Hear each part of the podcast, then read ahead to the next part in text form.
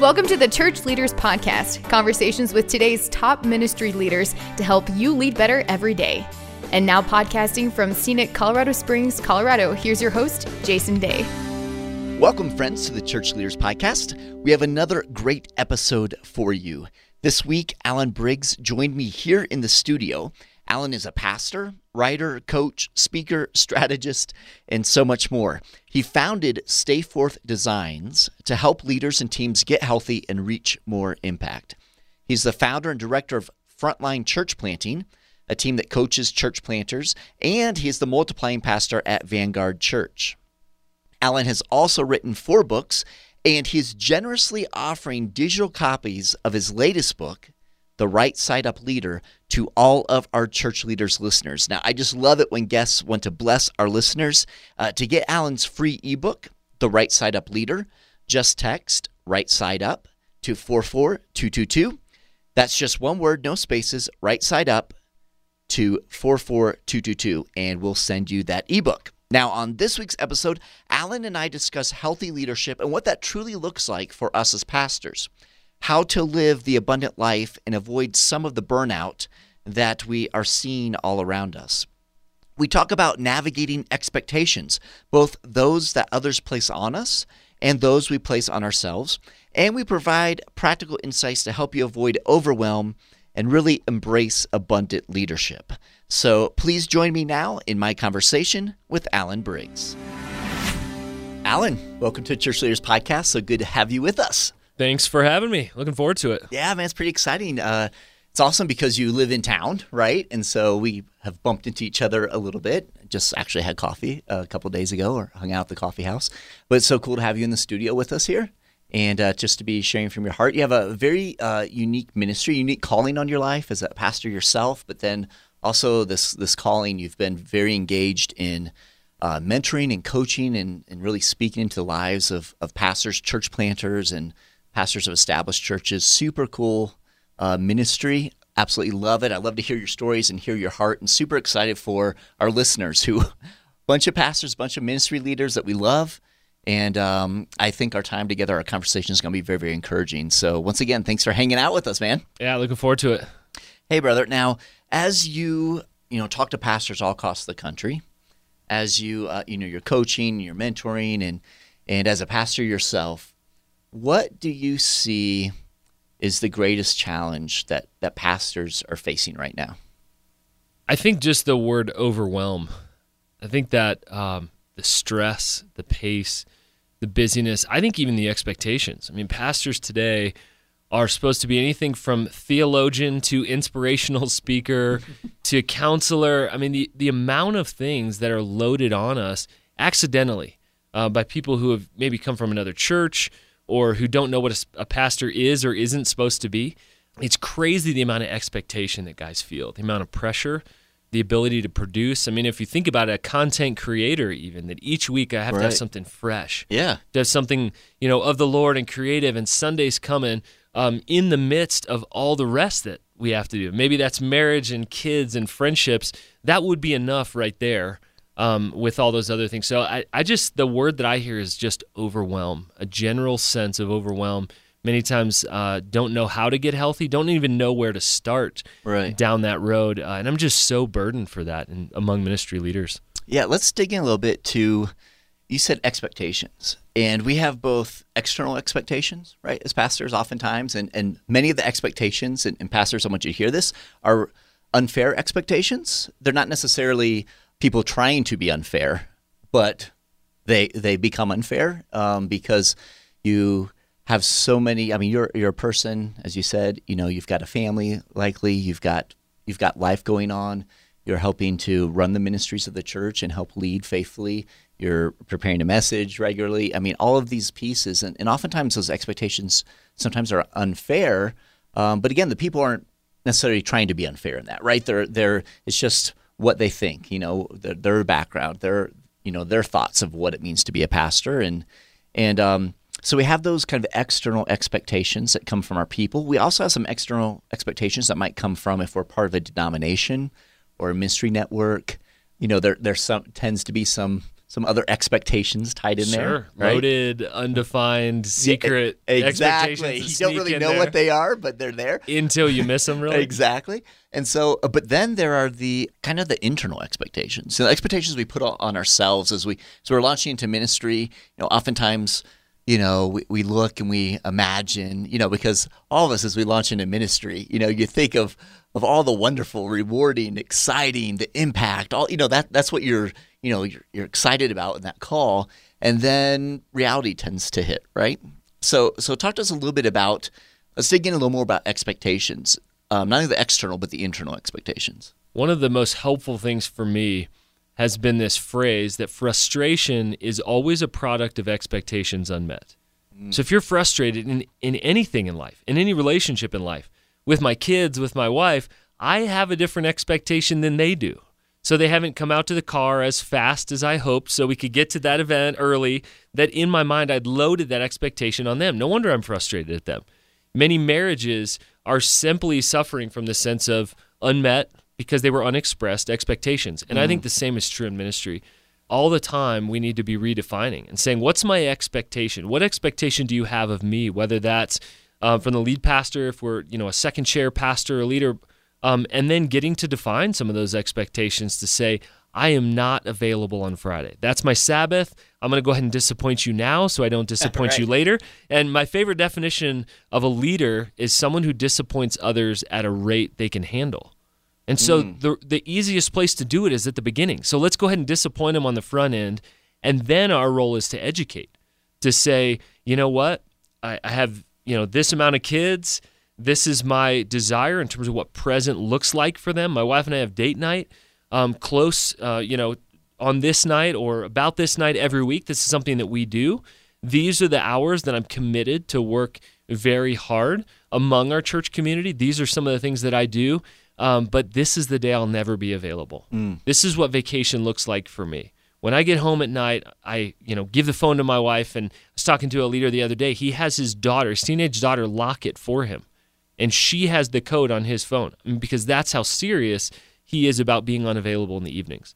And so if the expectation is you're always available, well, that's not going to happen in that, you know, kind of guarding scenario. So I think it's just important to to educate because that education to me sounds a whole lot like discipleship. We're actually mm. discipling them saying, "This is what matters to me. These are the priorities. Here's why."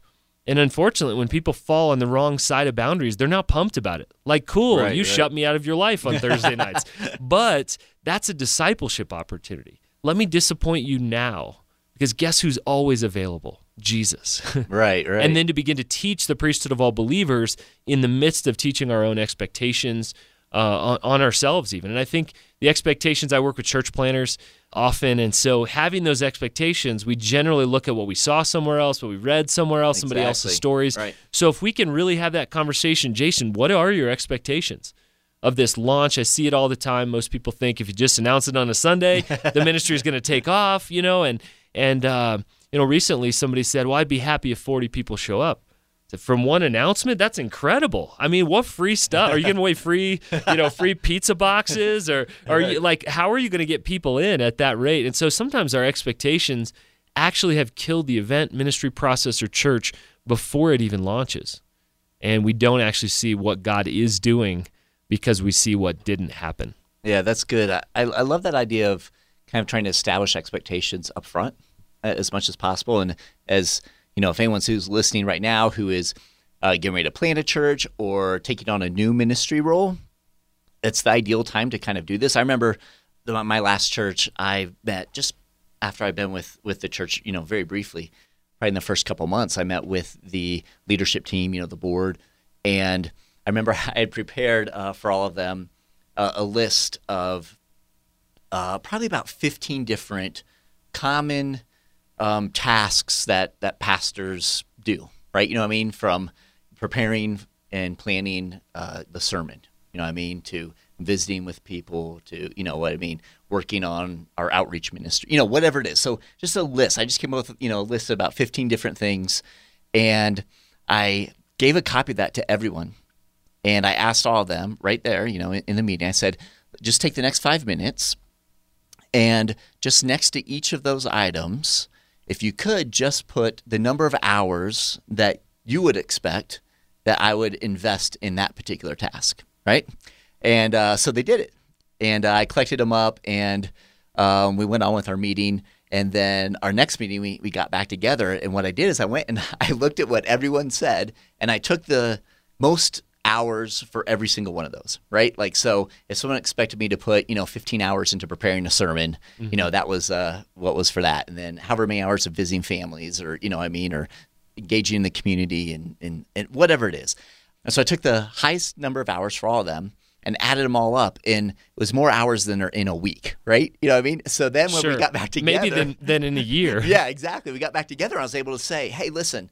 Um, the reality is, if I were to meet everyone in this room's expectations, I don't even have enough hours in a week to do that. Just I, I wouldn't be able to sleep. I wouldn't be able to, you know, eat. I wouldn't be able to be with my family. So, and it, it gave us a good opportunity to kind of talk through expectations and kind of help. And and it, the cool thing was, it was like you said, it was discipleship because it was an opportunity for them to kind of reflect on their place in in the church. You know what I mean? And where are some things that they can step into? How God's uniquely gifted them and called them. So really, really cool practical exercise that you could go through as, as a pastor to really kind of help navigate because that's not always a fun conversation to have because you don't want to disappoint people. You never sure. want to disappoint people. We didn't get into this quote unquote business so we could go disappointing people. Exactly. Which we have to at some point. I love that exercise because you're you're literally putting on paper what is ridiculous in our minds that you could work that many hours and yet we've got to get it out of our heads.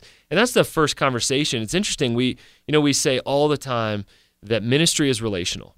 And I talk to pastors 10, 15, 20 years after they got into ministry and said, Why'd you get into ministry? Oh, the people. What percentage of time your first year did you spend with people? Like, oh, like 92%. Right. You know? What percentage of time do you spend now? And sometimes it's the reverse. Sometimes it's 8%. percent mm hmm Say, how did we get there? We actually let ministry beat the life out of us and the passion out of us. And I think it has a whole lot to do with expectations and constantly defining those. I don't I don't think it's it's that easy. I don't think it's a one for one win every time. But I love that exercise because you're literally saying, what are your expectations of me? And to to bring your family in that. It's interesting um, in a lot of my sort of secular research for one of my books to just say what's out there on this topic. I was actually studying something called depersonalization. And I found that that's what makes us feel like a machine is this idea we feel depersonalized. And in that moment, in that exercise, you're actually personalizing, saying, I have a family, I have these needs, I need to sleep. Right. I like racquetball or yeah. you know fly fishing or rock climbing or hey, here's our time for vacation and you're actually it's very personal it's relational but in that moment they're just thinking here's what I want a pastor to do for me instead of this is me this is our family we want to be shaped here and formed in discipleship and mission um, and so I think those are easy steps that all of you guys listening can do is just put it on paper somehow and then create clear expectations. And of course, if you're married, have a conversation with your spouse. Even begin to have conversations with your older kids on what should be expected of dad and, right. and what isn't expected of dad, and then be able to give them them their time. Yeah, that's good. That's solid. So pastors are experiencing a lot of overwhelm. Um, has to do with expectations. Uh, what other things play into kind of this sense of overwhelm? Our culture is going a million miles an hour right now. And we don't. I don't think we need any more stories of leaders, um, sort of a public crash in the mm. news, to believe that our paradigm of leadership, the way we lead and experience life, is upside down. It's jacked up. And so we talk about what does right side up leadership look like in an upside down world? It's going to be countercultural. It's going to be one of, of rest when striving and earning is the norm, the expectation.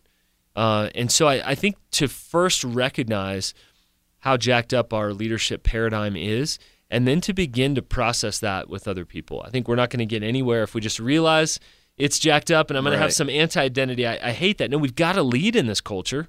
Um, so, what does that look like in the practical ways? And um, I'm a coach, so I come from the perspective of questions. That questions shape and questions disciple and questions keep you up at night and mess with you and actually change your marriage because of the next date night that you have. And so, um, just anybody listening, I would encourage you get other pastors and leaders around and ask them, how do you get away from your phone at night? How do you turn off emails in in your brain? How do you tell people you're on Sabbath? Um, one of the interesting things is we've never had more ways for people to be able to reach us. Right. Back in the day, if somebody didn't have your personal phone number, then they had to call the church during those hours when you were physically there. We take work home with us um, these days. And so if you put things like Facebook Messenger in there, almost every social media, they can message you through that. It's unbelievable. There may be seven, eight, ten ways for people to get to you somehow. And the reality is, we weren't meant to be reached in all of those ways. And Jesus was able to jump in a boat and get away from the crowds and get back to leadership development with his boys. Mm-hmm. I think mm-hmm. we need to be able to find those outlets as well. That's awesome. When you use the, the phrase right side up leadership, right? To be a right side up leader. What what does that what does that phrase mean? I mean, you know, a lot of us listening, we could kind of make our assumptions, but I'd love to hear from you because you you've written the book, The Right Side Up Leader. Um, you spend a lot of time, a lot of prayer, a lot of energy, and this is a huge focus for for your life and ministry moving moving forward. I know um, you coach a lot of pastors on this. So, what uh, help us understand what you mean when you're talking about a right side up leader? Yeah, two things um, health and wholeness. And so when, when we talk about health, I think we're on the edge of a health revolution or a health movement. Um, and I think we're realizing that all throughout culture, right, from the way people eat and exercise. But really, I think in the church, we realize there's this missing component of, of health. And so, what we say uh, as, as an organization is that we must choose health over impact. Is that if we choose impact, and that is the thing we're running at, we'll do anything to get it, we're going to hit a wall. Mm. And, and, it may be a slow burn. It may be uh, what leaders call adrenal failure, where your body just kind of quits on you.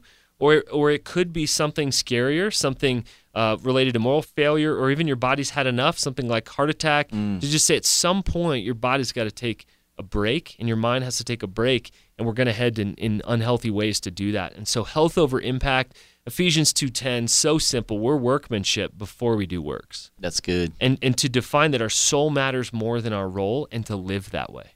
To choose that in those moments where you say, if I could just crush six more emails before I go home. But man, I love seeing the smile on my wife's face when I come home earlier than I told her I would. That is the choice for all of us, right? Right. We could all pound out six more emails or teaching prep or whatever else. And in those moments, we get to stop and say, my soul matters more than my role. And so it isn't just about going away for the weekends or Sabbathing or vacation, although those are hugely important. I think it's the posture in which we live.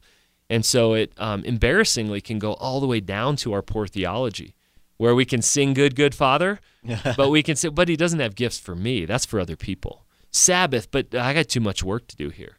But if, God, if god's spinning the world just fine on his finger without us then that's an invitation to be human again and have limits and boundaries. And so it's health over impact. It's that identity first piece of that.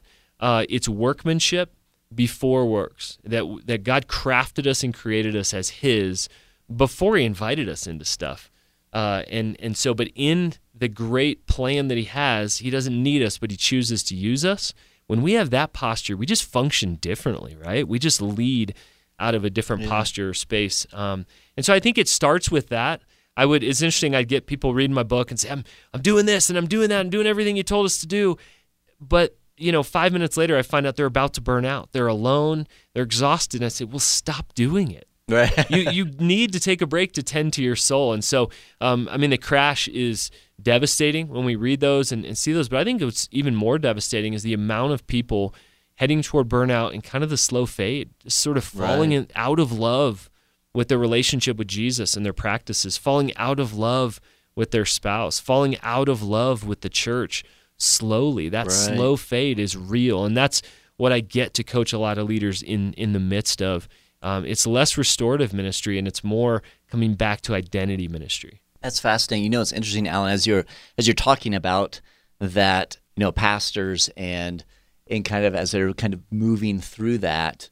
Uh, one of the things I immediately thought of was as pastors. I've said this multiple times. I'm sure you probably have. Pretty much every pastor I know has said this. When a couple comes in, basically saying, you know, there's no hope for our marriage. We're, we're kind of done, right?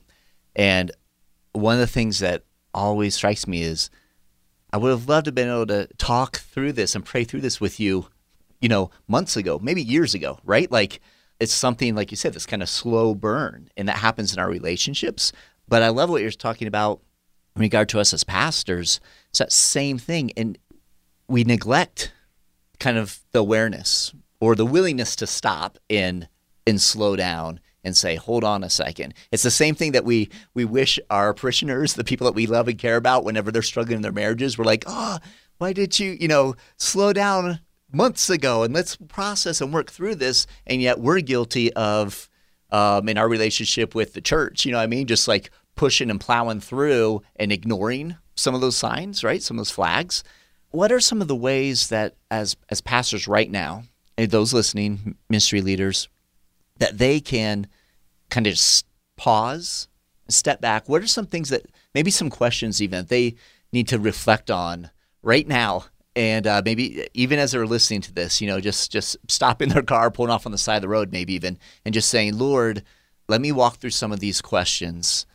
Uh, because we don't want to get to that point where we feel like there's no hope, right? Yeah, sure, absolutely. And then we get there, it's easy to blame it on the church, right? It's it's mm-hmm. easy to make a blanket statement right. for things that say like we have a lot of agency or control, autonomy over our schedules. And so what's interesting, even working with church planters, is say, man, I, I can't wait. They exit an established church staff where they felt encumbered, and then they have the whole week and they go, man, they end up sort of enslaving themselves in that schedule. That's, while they yeah. had all the freedom and autonomy to do that. And so one of the greatest things about ministry in our schedules, we have a lot of freedom or autonomy.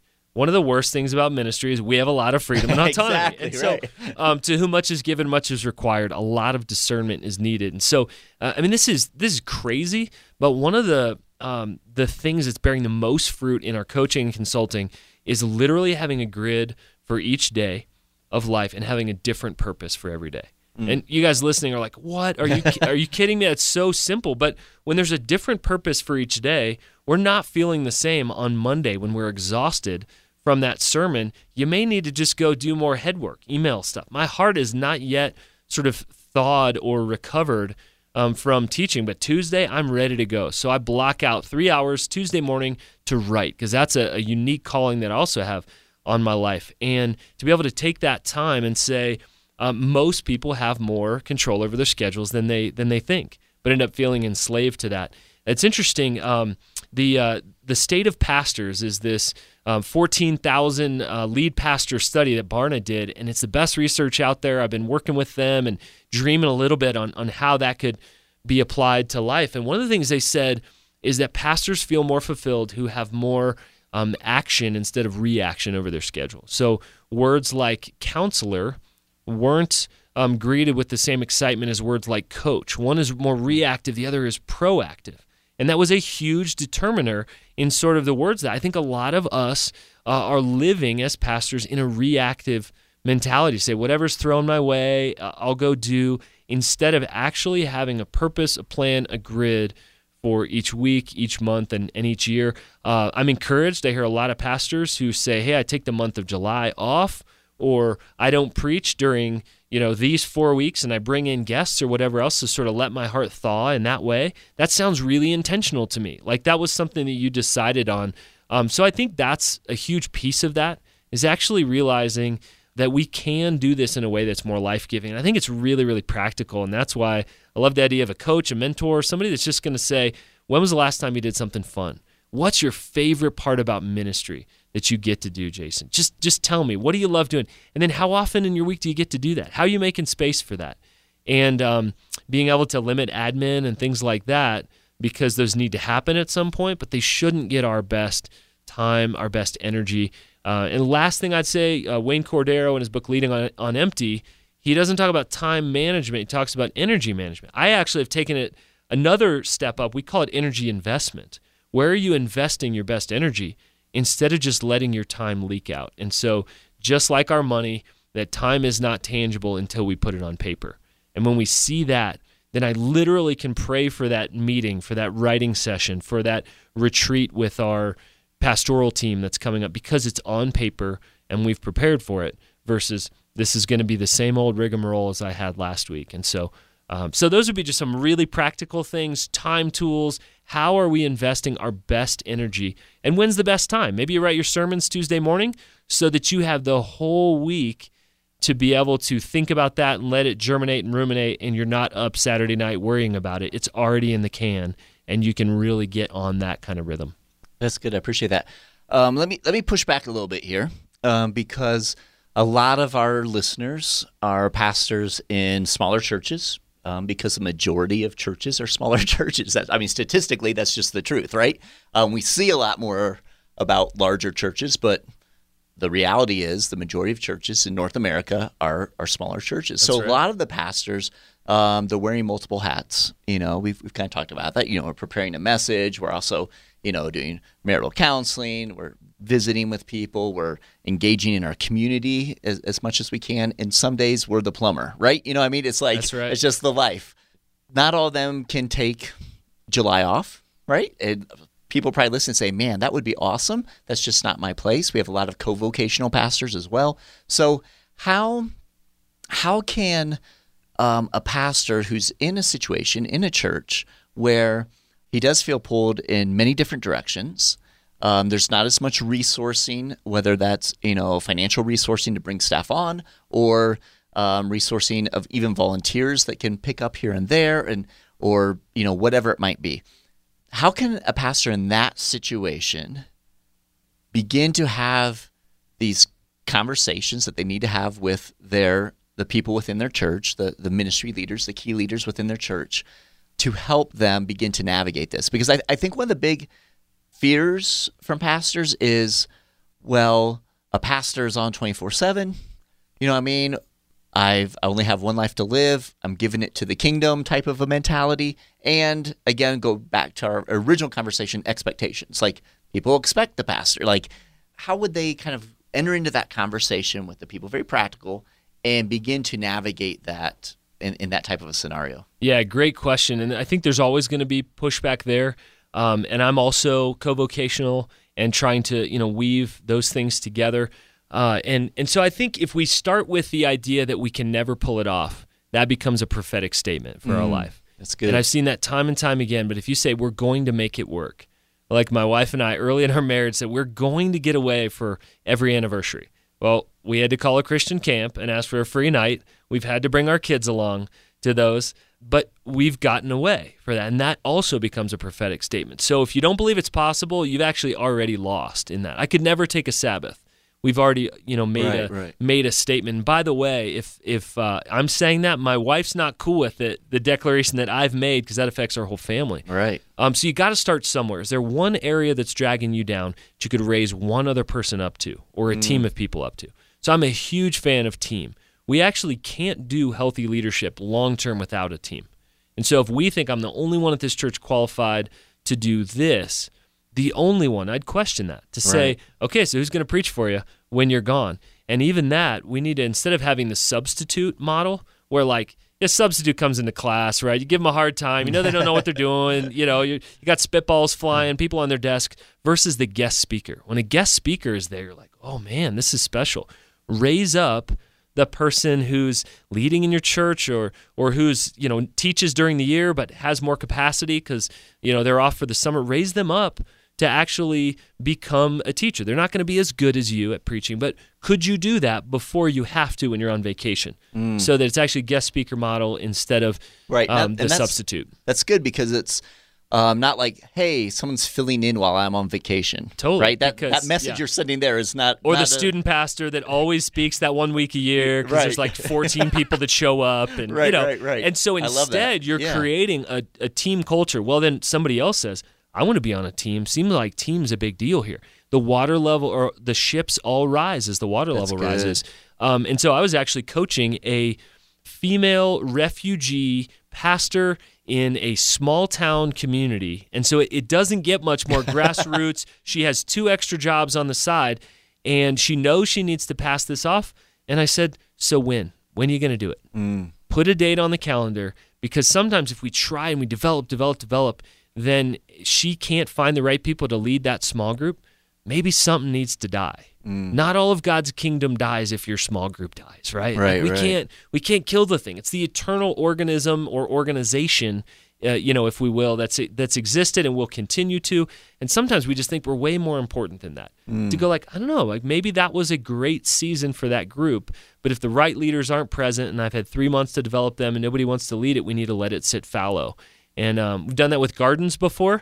Uh, as I've said, well, if there's nobody to be the point person on the community garden, then you know what? Maybe we just need to go a year without it. And that one person that sees it dead the next year goes, I would love right. to lead the community garden. And that's become my paradigm for ministry to say, that's not a total loss. We'll just go to the grocery store to buy cucumbers next year. Right, you know? right. and so uh, I think that that's key to see that it doesn't all rise and fall on us. There's really simple, practical ways that you can do that. And we all have weaknesses. Uh, currently, I'm looking for administrative help. And so we're getting really crafty on how do we find some administrative help so I can put more and more of my time and energy in these different ways. We have to get tricky with it. Last thing I'd say is we think innovation comes from excess, but innovation comes from limits. Mm. And so when we have a little, the most innovative business people I've ever met are in third world countries, and they're working with something like chiclets, they're working with corn, they're working with, and, and saying, how can I take some corn and some fire and make money with it. That's so and true, that's right. what small church leaders and,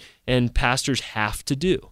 And with that, we have boundaries in it. You can only work so much, but if you can only give a little bit in this, how innovative can we get?